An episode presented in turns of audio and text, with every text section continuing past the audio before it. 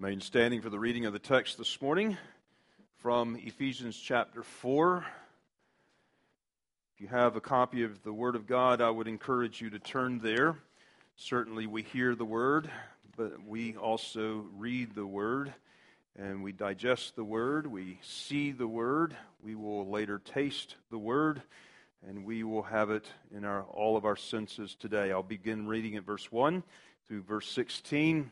Now hear the word of God. I, therefore, the prisoner of the Lord, beseech you to walk worthy of the calling with which you were called, with all lowliness and gentleness, with long suffering, bearing with one another in love, endeavoring to keep the unity of the Spirit in the bond of peace. There is one body and one Spirit, just as you were called in one hope of your calling, one Lord one faith, one baptism, one God and Father of all, who is above all, and through all, and in you all. But to each one of us, grace was given according to the measure of Christ's gift. Therefore, he says, when he ascended on high, he led captivity captive and gave gifts to men. Now, this, he ascended, what does it mean? But that he also first descended into the lower parts of the earth. He who descended is also the one who ascended far above all heavens, that he might fill all things. And he himself gave some to be apostles, some prophets, some evangelists, and some pastors and teachers, for the equipping of the saints, for the work of the ministry, for the edifying of the body of Christ, till we all come to the unity of the faith and the knowledge of the Son of God, to a perfect man to the measure of the stature of the fullness of Christ, that we should no longer be children tossed to and fro, carried about by every wind of doctrine, by the trickery of men and the cunning craftiness of deceitful plotting, but speaking the truth in love, may grow up in all things into Him who is the head, Christ, from whom the whole body joined and knit together by what every joint supplies, according to the effective working by which every part does its share, causes growth of the body for the edifying of itself in love. Our gracious Father, as we come to this text today, we ask that your Spirit, which breathed these words so many years ago through your men of old, and yet they are living words through the Spirit of God. And we ask that the Spirit would open up our eyes and our hearts, that we would be attentive, and not only that, that we would receive these things with gladness and joy, but with understanding. For what good does it do to hear 10,000 words that we do not understand? We would rather hear five, to which we can add our amen. So may the Spirit of God open our understanding of our hearts and our minds, and may we embrace these things as unto the Lord, and so apply these things to our lives individually and corporately according to your good will and for your good pleasure, bringing forth a harvest of fruit. And we pray this in Jesus' name, our head. Amen. You may be seated. In 1996, our family moved from seminary in South Carolina to Atlanta, Georgia. That was the year that the Worldwide Olympics came to Atlanta. There is a quiet and still place in the outer part of northern Atlanta, a place not far from where we lived, that the crew team did their rowing competition on a quiet little section of Lake Lanier. It was later that I found out that that piece of information was true because I found this as a, as a very nice fishing hole. And I went on this quiet part of the lake in our, in our boat and would occasionally take Caleb or even the family with me, and we would go fishing. And there out on the lake was now, years later, still the the, the venue from the 1996 Olympics, but even more so, uh, there were all these crew teams out on this quiet section of the lake doing their practicing and their rowing in the sport of crew.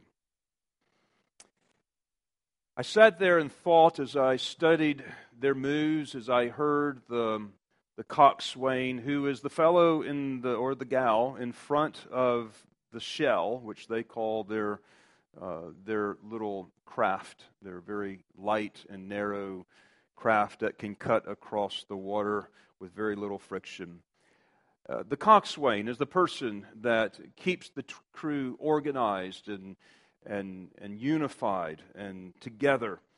I thought what a great analogy that is to the church. Here is a highly organized and disciplined team working together, skimming across the surface of the water and the teamwork was so refined, so disciplined, so well organized. I thought, what a wonderful picture of the church, or at least how it should be. And I often think about that image as I think about the church body corporately. When a church functions as this highly disciplined corporate body, one vessel, accomplishing a common goal with such precision and coordination, they are essentially unstoppable. Now, this is the portion at which the Apostle Paul begins to address the church in this wonderful little epistle that he is teaching, and the Spirit is revealing the church. This is a, the doctrine of the church in Ephesians. And that's the context in which we pick up in chapter 4, verse 1. Chapter 1 through 3 has led us through, by and large, the, the doctrine of the church, but it is not something that is brand new. It's not a new concept. In fact, everything he is, is revealing in chapter 1, chapter 2, and chapter 3 are things that have been of old, and the foundation has been set. And he comes to probably one of the most high watermarks and climactic passages in all of Scripture, so profound in chapter 3, verses 9 through 11. And to make all men see what is the fellowship of the mystery. The mystery which from the beginning of the world hath been hid in God, who created all things by Jesus Christ, to the intent that now unto the principalities and the powers and the heavenly places might be known by the church the manifold wisdom of God. According to the eternal purpose which he purposed in Christ Jesus our Lord what he's saying there is, he said, I've had a plan from the very beginning, and this plan was in the mind of God. This plan began to be expressed in the history of God. And as this plan begins to unfold in this wonderful work of redemption, finding its climactic part in the resurrection of Jesus Christ, his ascension on high, and the giving of his Spirit, in order to bring his kingdom here upon this earth and to turn this world upside down for the glory of God, here is this mystery that is revealed to us as the church. Been hidden in times past, but now is revealed. Oh, has been hinted at, yes. Has, has been revealed in actually some very explicit statements. In fact, there were two passages this morning in the Matin service that as I was sitting there thinking, wow, this is not so hidden, this is just outward. but to those then who did not have the understanding, the perspective, and the eyes and the spirit to see it like we do, it was still a mystery. To those that God's going to make a nation out of those who are not a nation. He's speaking beyond Israel. He is speaking to the time when the Gentiles will be brought into the one commonwealth that he had already established with his people. And now you got this wonderful re- revelation that even the angels and the principalities and the powers look and they are observing the church and they are learning of the manifold wisdom of God. And they say, Wow, Praise God. It's, it's one of the high marks of Scripture. And so Paul then begins the application portion of this book, which is chapter 4, 5, and 6. And he begins it here I, therefore, the prisoner of the Lord, beseech you to walk worthy of the calling with which you are called. It's not an individual application here. That, that is right in line with the context of this great mystery that has been revealed, which you are a part. Now, unlike Romans, the book of Romans, Romans was addressing the doctrine of salvation really with quite an individual focus and application. It's all true on the individual level not just at the individual level. So Ephesians focuses on the corporate salvation of Christ's church, and he applies that to her corporate sanctification, her corporate growth. And so we come to the next chapter when he even makes this analogy between husband and a wife that it is Christ who loved the church and died for her. Who did Christ die for? He died for the church, he died for his bride, he died for the sheep. He died corporate for the corporate body.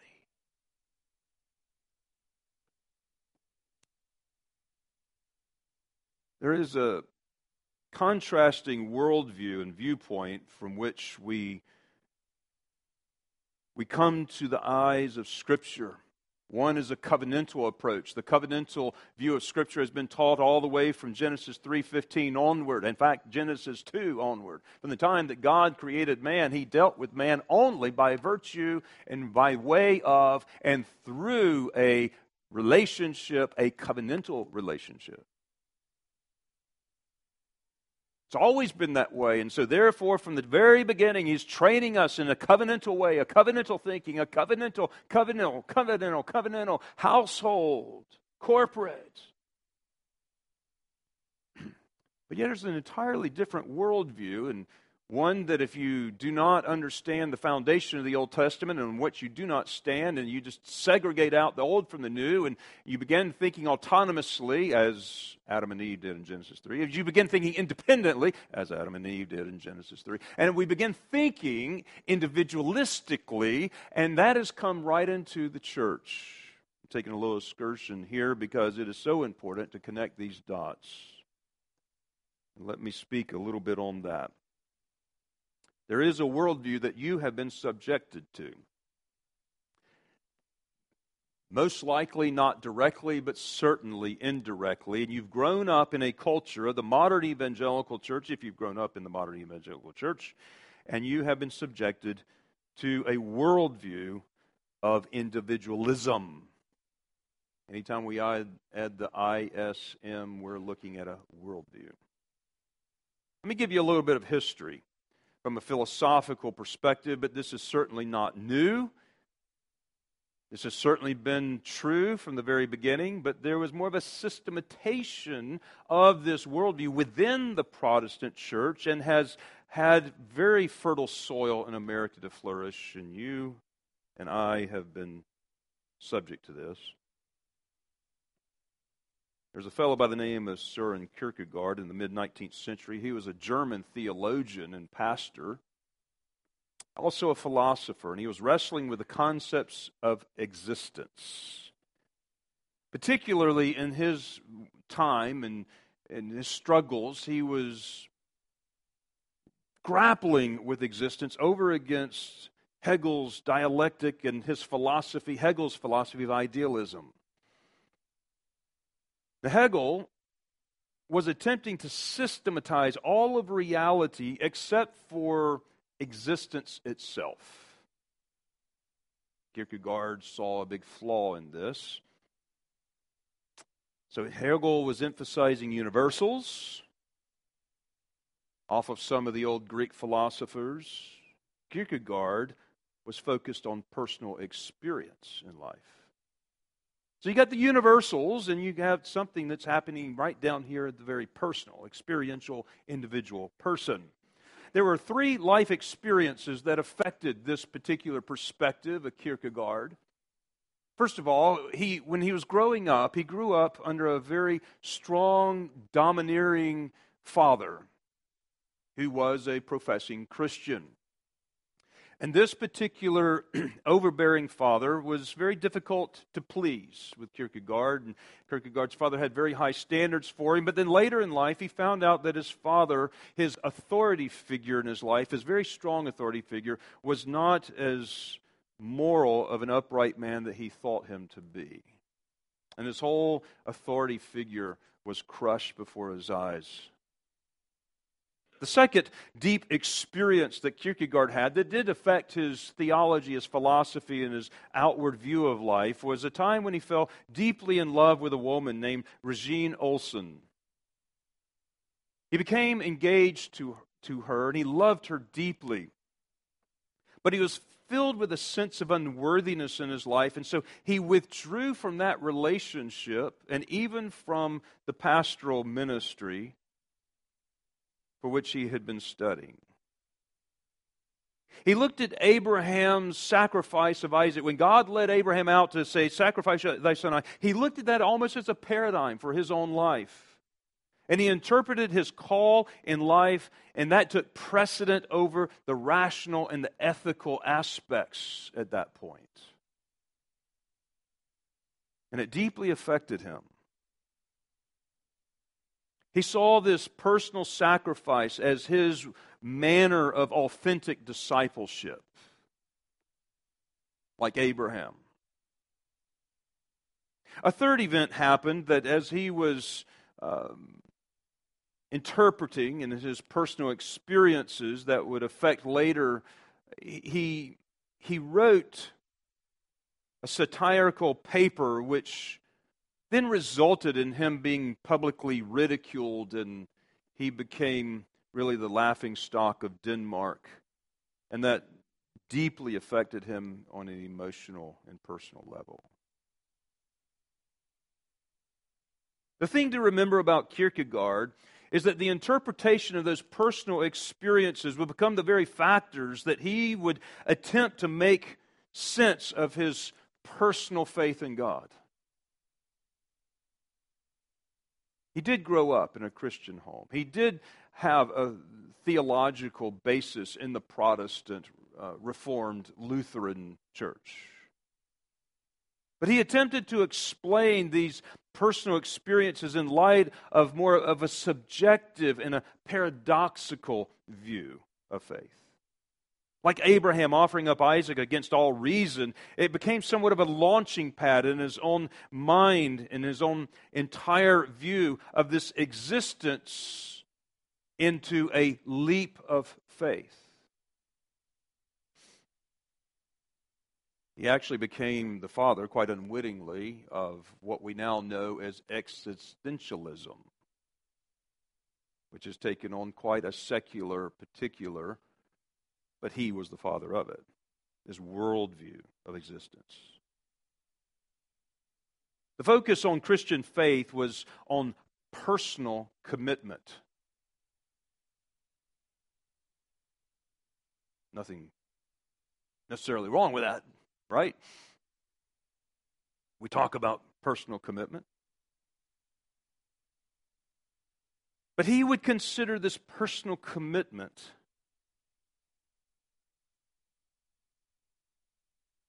in terms of the authentic, individual, firsthand experience. And he did this by rejecting the inauthentic, as he would call it, acceptance of secondhand values. You see, it, it has to start all over again with every generation. It's isolated and set apart from a greater whole. He rejected the Christian faith handed down, finding one standing before God in the presence of a corporate identity was quite foreign from him. He says, quote, the most ruinous evasion of all is to be hidden in the crowd of an attempt to evade God's supervision, in an attempt to get away from hearing God's voice as an individual. There's subtleties here. He stood against any and all corporate notions of the Christian faith. He stood against any the, the idea of a Christian state. He stood against household theology against corporate interconnectivity of one member to another member. He identifies as an individual. In the venture of faith, the individual stands alone before God. It's your personal stance. The individual. He died a very lonely man in isolation. He chose for himself his own epitaph, which simply read, That individual. That's an entire worldview that has come into, and particularly so, into American Protestant evangelical circles. It stands over and against the covenantal aspect. And while there are truths to be made known, even as we embrace, it is done in a context which works over and against truths of equal importance. I was out of seminary and studying the covenants before I even came to the place for the first time in my life in over 30 years of hearing even such thing as called corporate salvation, corporate sanctification. That's what Ephesians 5 is all about. And for the first time, I'm like, whoa, I've never heard this. My entire life has been interpreted through individual, personal, alone experience with God. This is just icing on the cake, but not inseparable. But a covenantal approach, this is inseparable from your personal experience with God through Jesus Christ.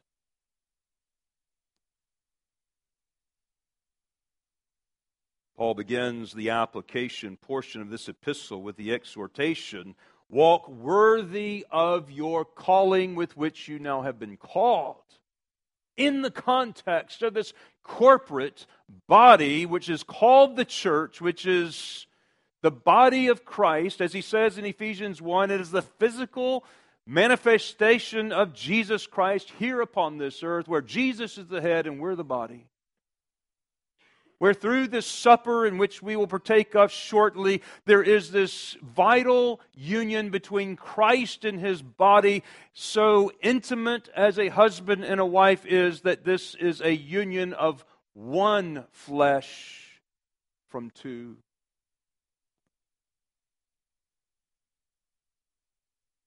And as he says, walk worthy of your calling.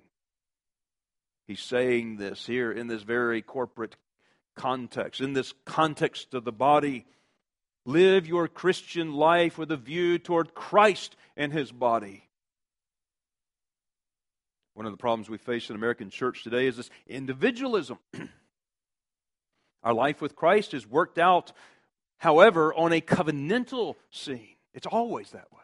When one member suffers, we all suffer. When one rejoices, we all rejoice. We are inseparably connected together in an organic body, if you like it or not. It's the way it is. If you are in covenant with God, it by virtue makes you in covenant with one another because you're in the body corporately, which is in covenant with God.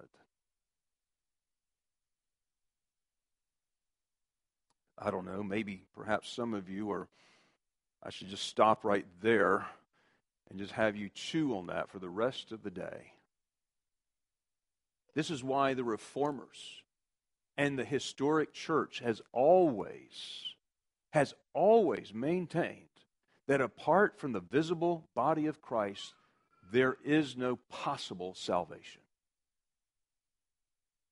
if Christ died for the body and you are outside of the body, how can you claim that Christ died for you, being apart from and outside of the body for whom Christ died? Your corporate salvation and your individual salvation are not two different things, they are inseparably connected.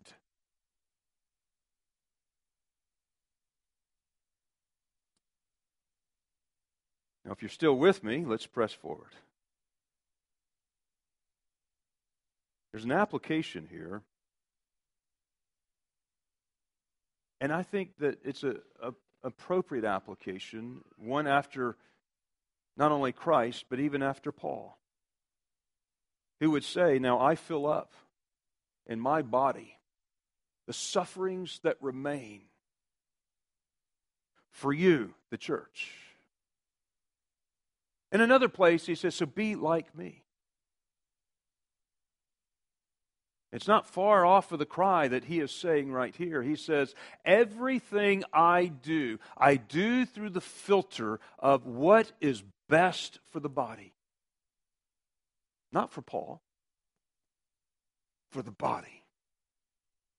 Everything you do, Jonathan and Thomas and Perry and Larry and Pierce and, and I'll, I'll, pick on this side as well, and Bert and Daniel and Wes and Chris and uh, everything you do in life, not just the things you do at church, everything you do, do for the body of Christ. That's how you give your life to Jesus. That's how you love Him in a very specific and concrete way. What is best for the body? What is best for the body? How can I serve with my gift for the body? Oh, I want to be a mouth or I want to be a foot, but God has made you a hand. Well, I don't want to be a hand.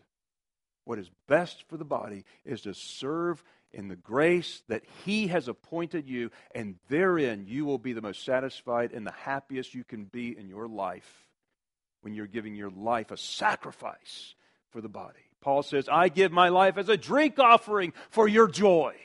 Now, fulfill ye my joy, that you might convince me that my labor is not in vain. See, this, this is how it operates. This is how it works. And that's why Paul begins. He says, Now walk worthy of your calling with which you have been called. And he begins this exhortation by saying, Now there is a manner in the which you are to be called. And he points that out in verse 2 with all lowliness and gentleness. He first begins with a manner of the inner, the, a manner of the inner spirit. There's a lowliness and a gentleness in the inner person that has to have the right disposition so that you can live out your calling in a worthy manner. It begins in the inner man. It expresses an inner disposition and a spirit toward others with lowliness, meekness,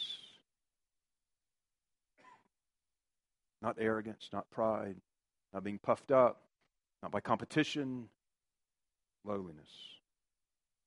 He takes from the inner man and he moves it to the outward expression of the members of the body when he says, with long suffering, bearing with one another in love with long suffering, suffering long with someone that has done you wrong or is a constant irritant or whatever the problem is, suffer long, suffer long. By the way, that is a fruit of the Spirit. The way that comes about in your life is it is an outward working of, it is a byproduct of something. When you walk with the Spirit, He brings this forth so that you can do this. You will not do that in the flesh, you will not do that naturally, it cannot be done. But in the Spirit, you can suffer long. Some of you brothers and sisters need to learn what this is. And you have some of the best opportunities to learn suffering long right there in your own homes. But we also have a place right here in our own home. This is our home. This is our church home. You're our family. We're brothers and sisters. And the outward expression of that inner disposition is now as it relates to long suffering, bearing with one another in love. Now, there's the effort of our calling in verse 3. And he goes on and says, endeavoring to keep the unity of the Spirit in the bond of peace. Walk worthy of your calling. How? In meekness and lowliness of mind, long suffering and bearing with one another. But now, endeavoring, here's the action, here's the verb, here is the effort being put behind it here to keep the unity, endeavoring to keep the unity in the bond of the Spirit. Unity of the Spirit and the bond of peace. And that gets right down to the essence of the Christian character. That harkens back to the Beatitudes when he says, Blessed are those who are poor in spirit. Blessed are those who mourn. Blessed are the meek. As he opens chapter 5 in Matthew chapter 5, which you might remember, he then ends it when he says, Love your enemies, bless those who curse you, do good to those who hate you, pray for those who spitefully use you and persecute you, that you may be sons of the Father. He's telling us something of a completely unnatural, unfleshy supernatural work of the Spirit in us. And if we can do that to our enemies, certainly is expected of us to endeavor to keep the bond of unity in the spirit of peace. And see, we don't, we don't do that very well. I would say this congregation is actually exceptional in some of those regards, and we still don't do it very well.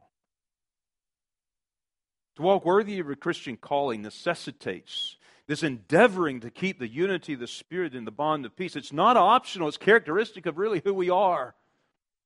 And Paul exhorts us regarding our inner disposition and how you relate to one another and the fellow believers, not only in this body, but universally so. And he then takes this oneness and this unity and he regards your calling. Now, walk worthy, walk worthy of the Lord, he tells us of our inner disposition. He tells us how that expresses its way. And he tells us what to do to endeavor. And now he's going to express this oneness. In verses 4 through 6, there's this Catholicity of our calling. He doesn't just play it out here, it's the Catholicity. There is one body, one spirit, just as you were called in, one hope of your calling one Lord, one faith, one baptism, one God and Father of all, who is above all and through all and in you all. There's an acknowledgement and a declaration in these verses regarding the Catholicity of our calling, of our calling that we are to walk worthy of regarding the church. I mean, the bride of Christ, the temple of the living God, the new Jerusalem, the heavenly city, the great Zion, this new creation that comes down to earth as the bride of the Lamb.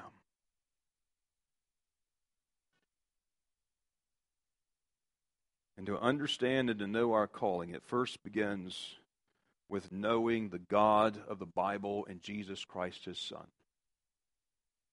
Not the God of your imagination, not the God that results from your experiences that you try to figure out, but the God of the Bible and Jesus Christ, his Son.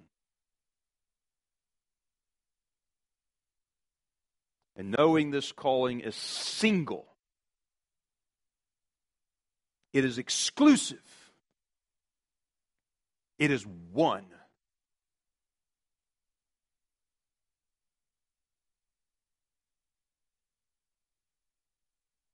One body and one Spirit, one Lord, one Holy Spirit, one Father, one, one, one. This is what Jesus was praying for in John 17. I and my Father in one, I pray that they would be one as you and I are one, that we might be one. I bristle in my spirit when I hear people referring to the Reformed faith. You will not make brownie points with this pastor. It implies there are different faiths by which we can come to God. Well, you believe in the Arminian faith. Do you believe Arminians are in the pale? Well, some of them. Well, then that's not an Arminian faith. I'm in the Reformed faith. I've got it figured out better than they do.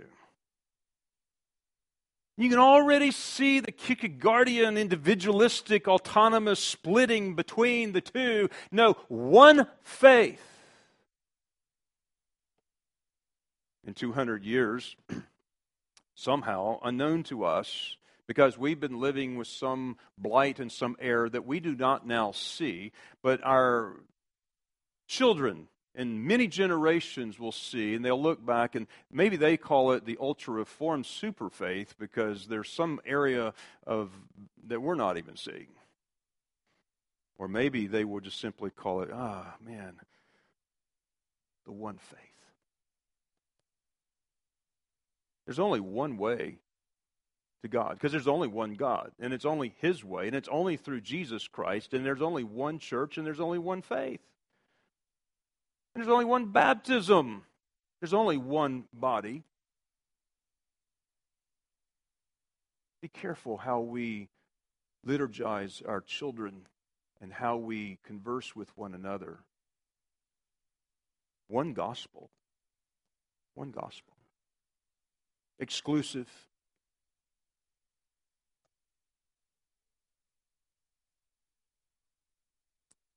Every Lord's Day, and we'll do it again. I believe in the Holy Spirit, the Holy Catholic Church. You ever pay attention to those words? It is your profession. You see, that's what I believe. And you need to make sure that what your actions are and how your thinking is and how you talk about other churches and congregations and how the bride of Christ is in line with your profession and your creed. I believe in that oneness. Now, this certainly isn't license for any kind of ecumenical in the bad sense of the word or what the World Council of Churches is standing for, or the National Council of Churches for that fact. No, no, no. They're taking this oneness and they're incorporating other faiths and other ideas and other philosophies and the Jews and the Muslims, and they're getting together with all kinds of rubbish and liberal theology and, and and for all of that, Paul would say, let them be anathema if anybody brings to you another gospel. We're talking about one church with one faith, one faith and we rally around that one Lord in that one faith, and we are the one body of Jesus, but it is a whole lot more than what's going on here. The church in this oneness has a potential, and she is only as powerful as she is unified.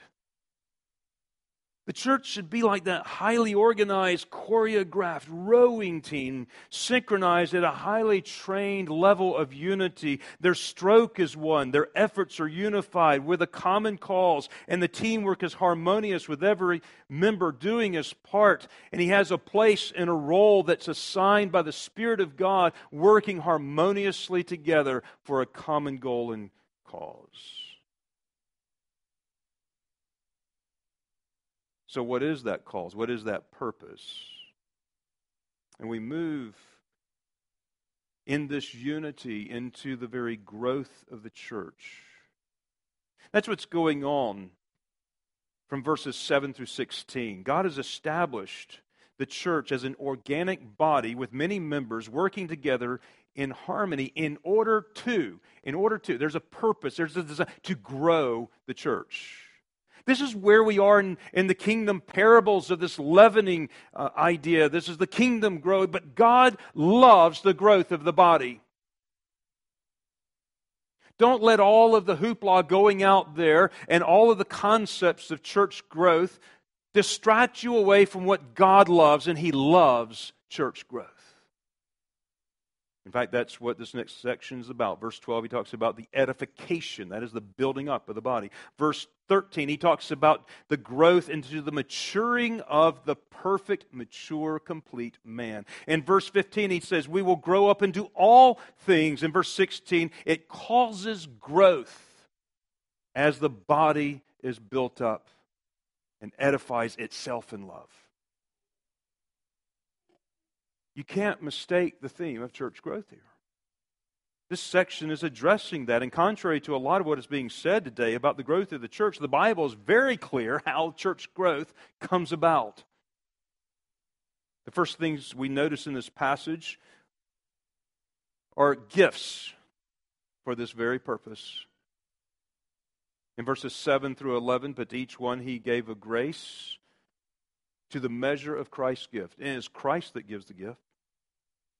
Therefore, he says, when he ascended on high, he led captivity captive and gave gifts to men.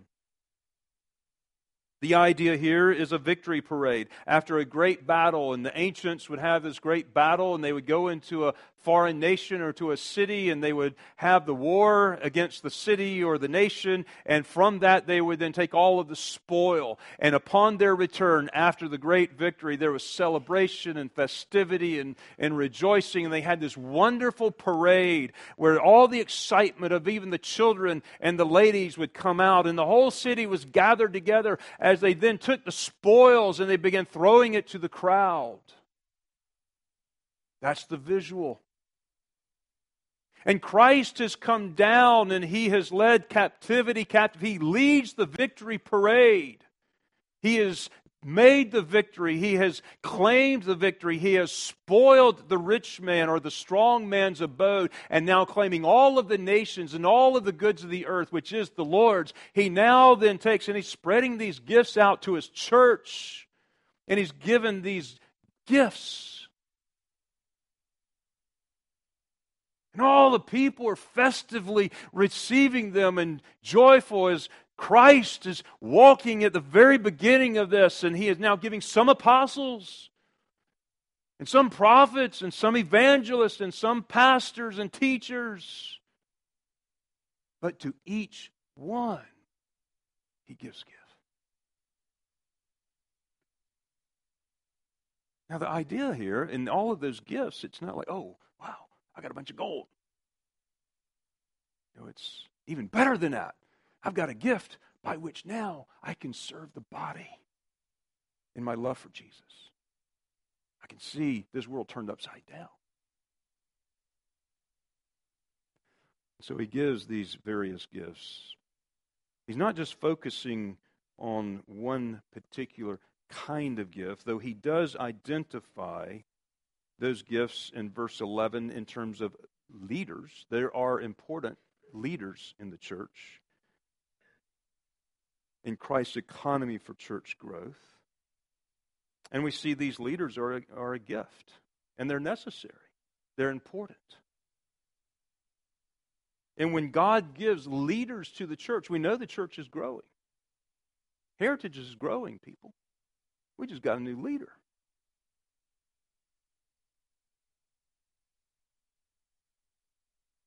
What is noticeable in this eight man crew team, highly organized, is the coxswain is the only guy facing the direction where the shell is going. The whole team is going that way. He has to maintain the vision, he maintains the unity, he maintains the focus, he keeps the team coordinated and together, he steers the vessel to the appointed end for which the whole team is striving.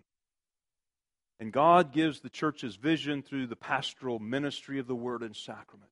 How do we know where we're going? It's because the Word has declared where we're going. And how do we believe that? Faith cometh by hearing, and hearing by the Word of God. And how will they know without a preacher? And so we have the ministry of the Word and the sacraments given to the congregation through the leadership. But God gives leaders or gifts to everyone. Every one of you has a gift to everyone, he says. To each one, grace has been given. If you're baptized, you're a part of the body. You're part of the visible body. And everyone who is a part of the body has been baptized by the Spirit of God and has been given a gift for the growth of the whole. And that's where he's going. That's where he's driving. That's, that's where he's now focusing.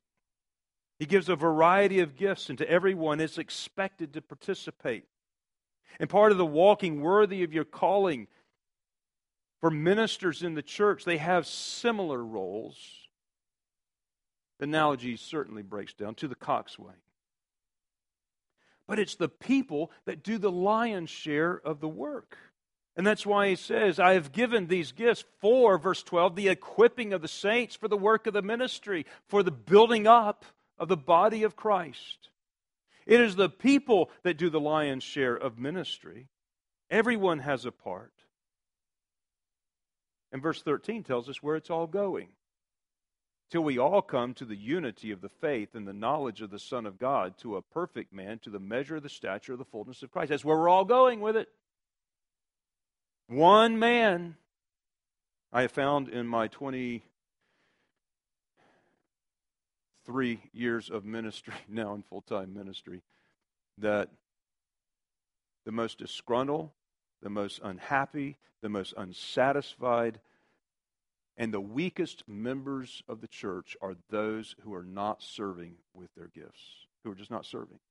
They're on the margins, they're on the fence, they're out here, they are trying to consume the benefits of the church while they are not a contributor to it, and those will be the most unhappy and the selfish. Those will be the ones whose souls vex them on a constant basis. They will not be satisfied. If you can be a true Christian, remain in the church, and be completely satisfied by having all of this from an individualistic perspective, then you are grossly misinformed and misguided. That's not at all how you are intended to function in the body, and that is not how you can grow in your spiritual faith. Can't do it. You literally cannot grow. Because part of how you are growing is inseparable to the body's growth. The sanctification of the whole body, where you contribute, is a part of your own spiritual growth, even as you function in the body according to your spiritual gift.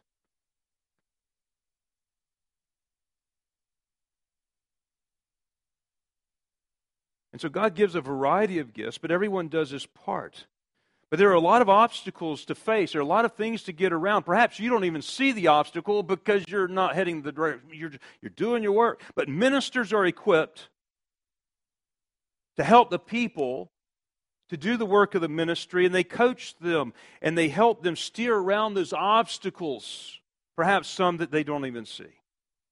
And that's part of the beauty and the truth and the goodness of the gospel when it says that we should no longer be children tossed to and fro by the carried about by every wind of doctrine, by the trickery of men, by the cunning craftiness of deceitful plotting, but speaking the truth in love.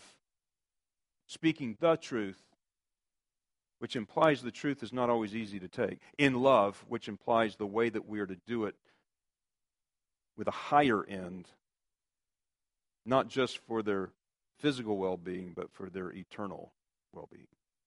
Speaking the truth in love may grow up in all things in Him who is the head, Christ. Then, when we consider, then coming to this final part where he pulls together how the church grows, we come to verse 16. That's how the church grows. There are a lot of ideas about church growth today. There's marketeers, there's the corporate model, there's we go out like uh, Willow Creek, and those guys did up outside the Chicago area. And before we start the church, we go out and we take a, a survey. We write down what do you like in the church? What don't you like in the church? What kind of things would you like to see in the church? And they write it all down. They come back and they form a church based upon what everybody would like or dislike, and they give it to them the way that it's most palatable And yeah, they had 25,000 people showing up. That's not how Jesus says to to the church. It's not marketing. It's not through methodologies. It's not through evangelistic methodologies. Evangelism, yes, not method, not methodologies.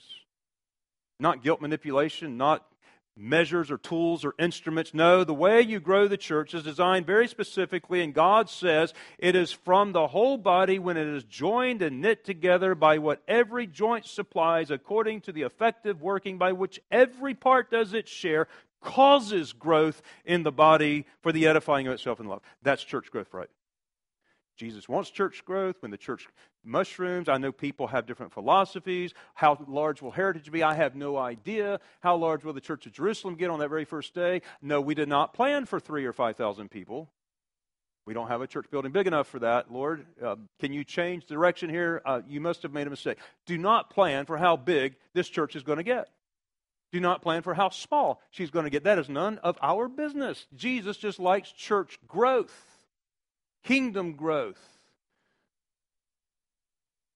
And as every member does its part and everyone is functioning as a joint and a ligament and a ball and a socket, come together at a joint. The ligaments are holding it together. The muscles are energizing. Every single part has a function in the body. And all of a sudden, if you get tendonitis, the wrist doesn't work so well. Or if you get a broken bone, your foot doesn't work so well. And the whole body is knowing it. And it's not as functional.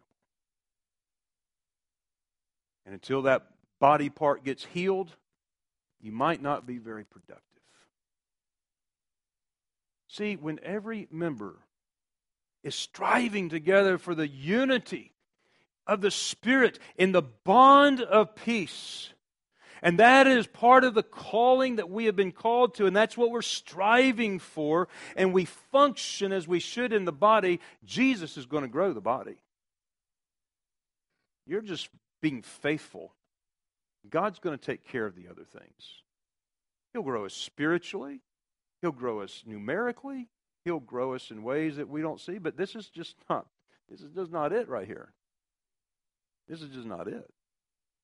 I don't know how this works, but the church is somewhat mystical, and what he is doing here somehow, some way, affects the church in China. It affects the church in Iran. And those saints that are being persecuted over there, even apart from uh, the media and all of the communications and the internet that we have, even apart from that, it affects us. And for many, many generations to come. The metaphor is the body. It's a living organism. It's one, it's not many. And Jesus is our head. And when everybody's functioning like it should, it's going to grow. It's being faithful to the ministry. It's being faithful to the ministry of prayer. It's being faithful to the ministry of the word and the sacraments. It's being faithful as members to serve one another and to serve even the body corporately. It's work from everyone. Rowing on a crew team is considered one of the most difficult and strenuous sports there is. I never knew that. It's one of the very few sports that requires every muscle group in your body to perform. It's difficult. Every member has to exert himself as much as the next in order to stay unified and productive for the whole. Every rower must listen to the leader to ensure the timing and the rhythm and the power and the, is all coordinated in a way with their final destination all in mind. And the church, in those ways, are no different. Even as God has added another elder, and I expect He's going to add two, three, four more, more deacons. But you know, it's not just the leaders. It's, it's the body. We have new members that are being born. We're expecting two with in a very short amount of time. A third is on the way, and who knows? Perhaps there's more that don't you don't even know about. God knows. Teach your children to be a part of the body. Teach your children to grow up in the function of the body of Christ. He continues to add and develop his gifts here. He's growing the kingdom, and his church is growing into that one perfect man, unified in the faith. And we all have our part to do, and each one of the members are here, are part of the very exciting journey that God has in store for us. But it's also a part of a corporate ministry that we share together in that journey. We're all part of the story. And you need to see yourself and your salvation as inseparable from the body of Christ. See it covenantally, not individualistically. See it as the body of Christ inseparable from its head, not as the individual. Be an active part of the team, a living member of the living organism which is called the church. Row together. Endeavor to keep the unity of the Spirit in the bond of peace. Walk worthy of your calling to which you were called, and let's expect great things from God in growing this congregation as we commit to His method of church growth and as we commit to endeavor to keep the unity of the Spirit in the bond of peace. Our gracious Father in heaven, we thank you for Christ and his church. We thank you for allowing us to participate in this tremendous body, inseparable from its head.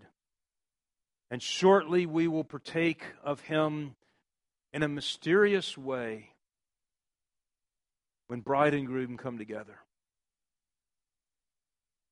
And how thankful we are for the hope and the certainty of that triumphal day when Christ comes back and we see him face to face and we rejoice, but now we see him through faith, we still rejoice. And we taste of him in this bread and we drink of him in this cup. You have not left us alone, nor will you ever forsake us or leave us. And we pray that you would apply these truths to us in the way that the Spirit only can do, making it very specific to us on an individual level and even on the corporate level, because we know these two are inseparable. So we commit all of these things into your hands. In Jesus' name, amen.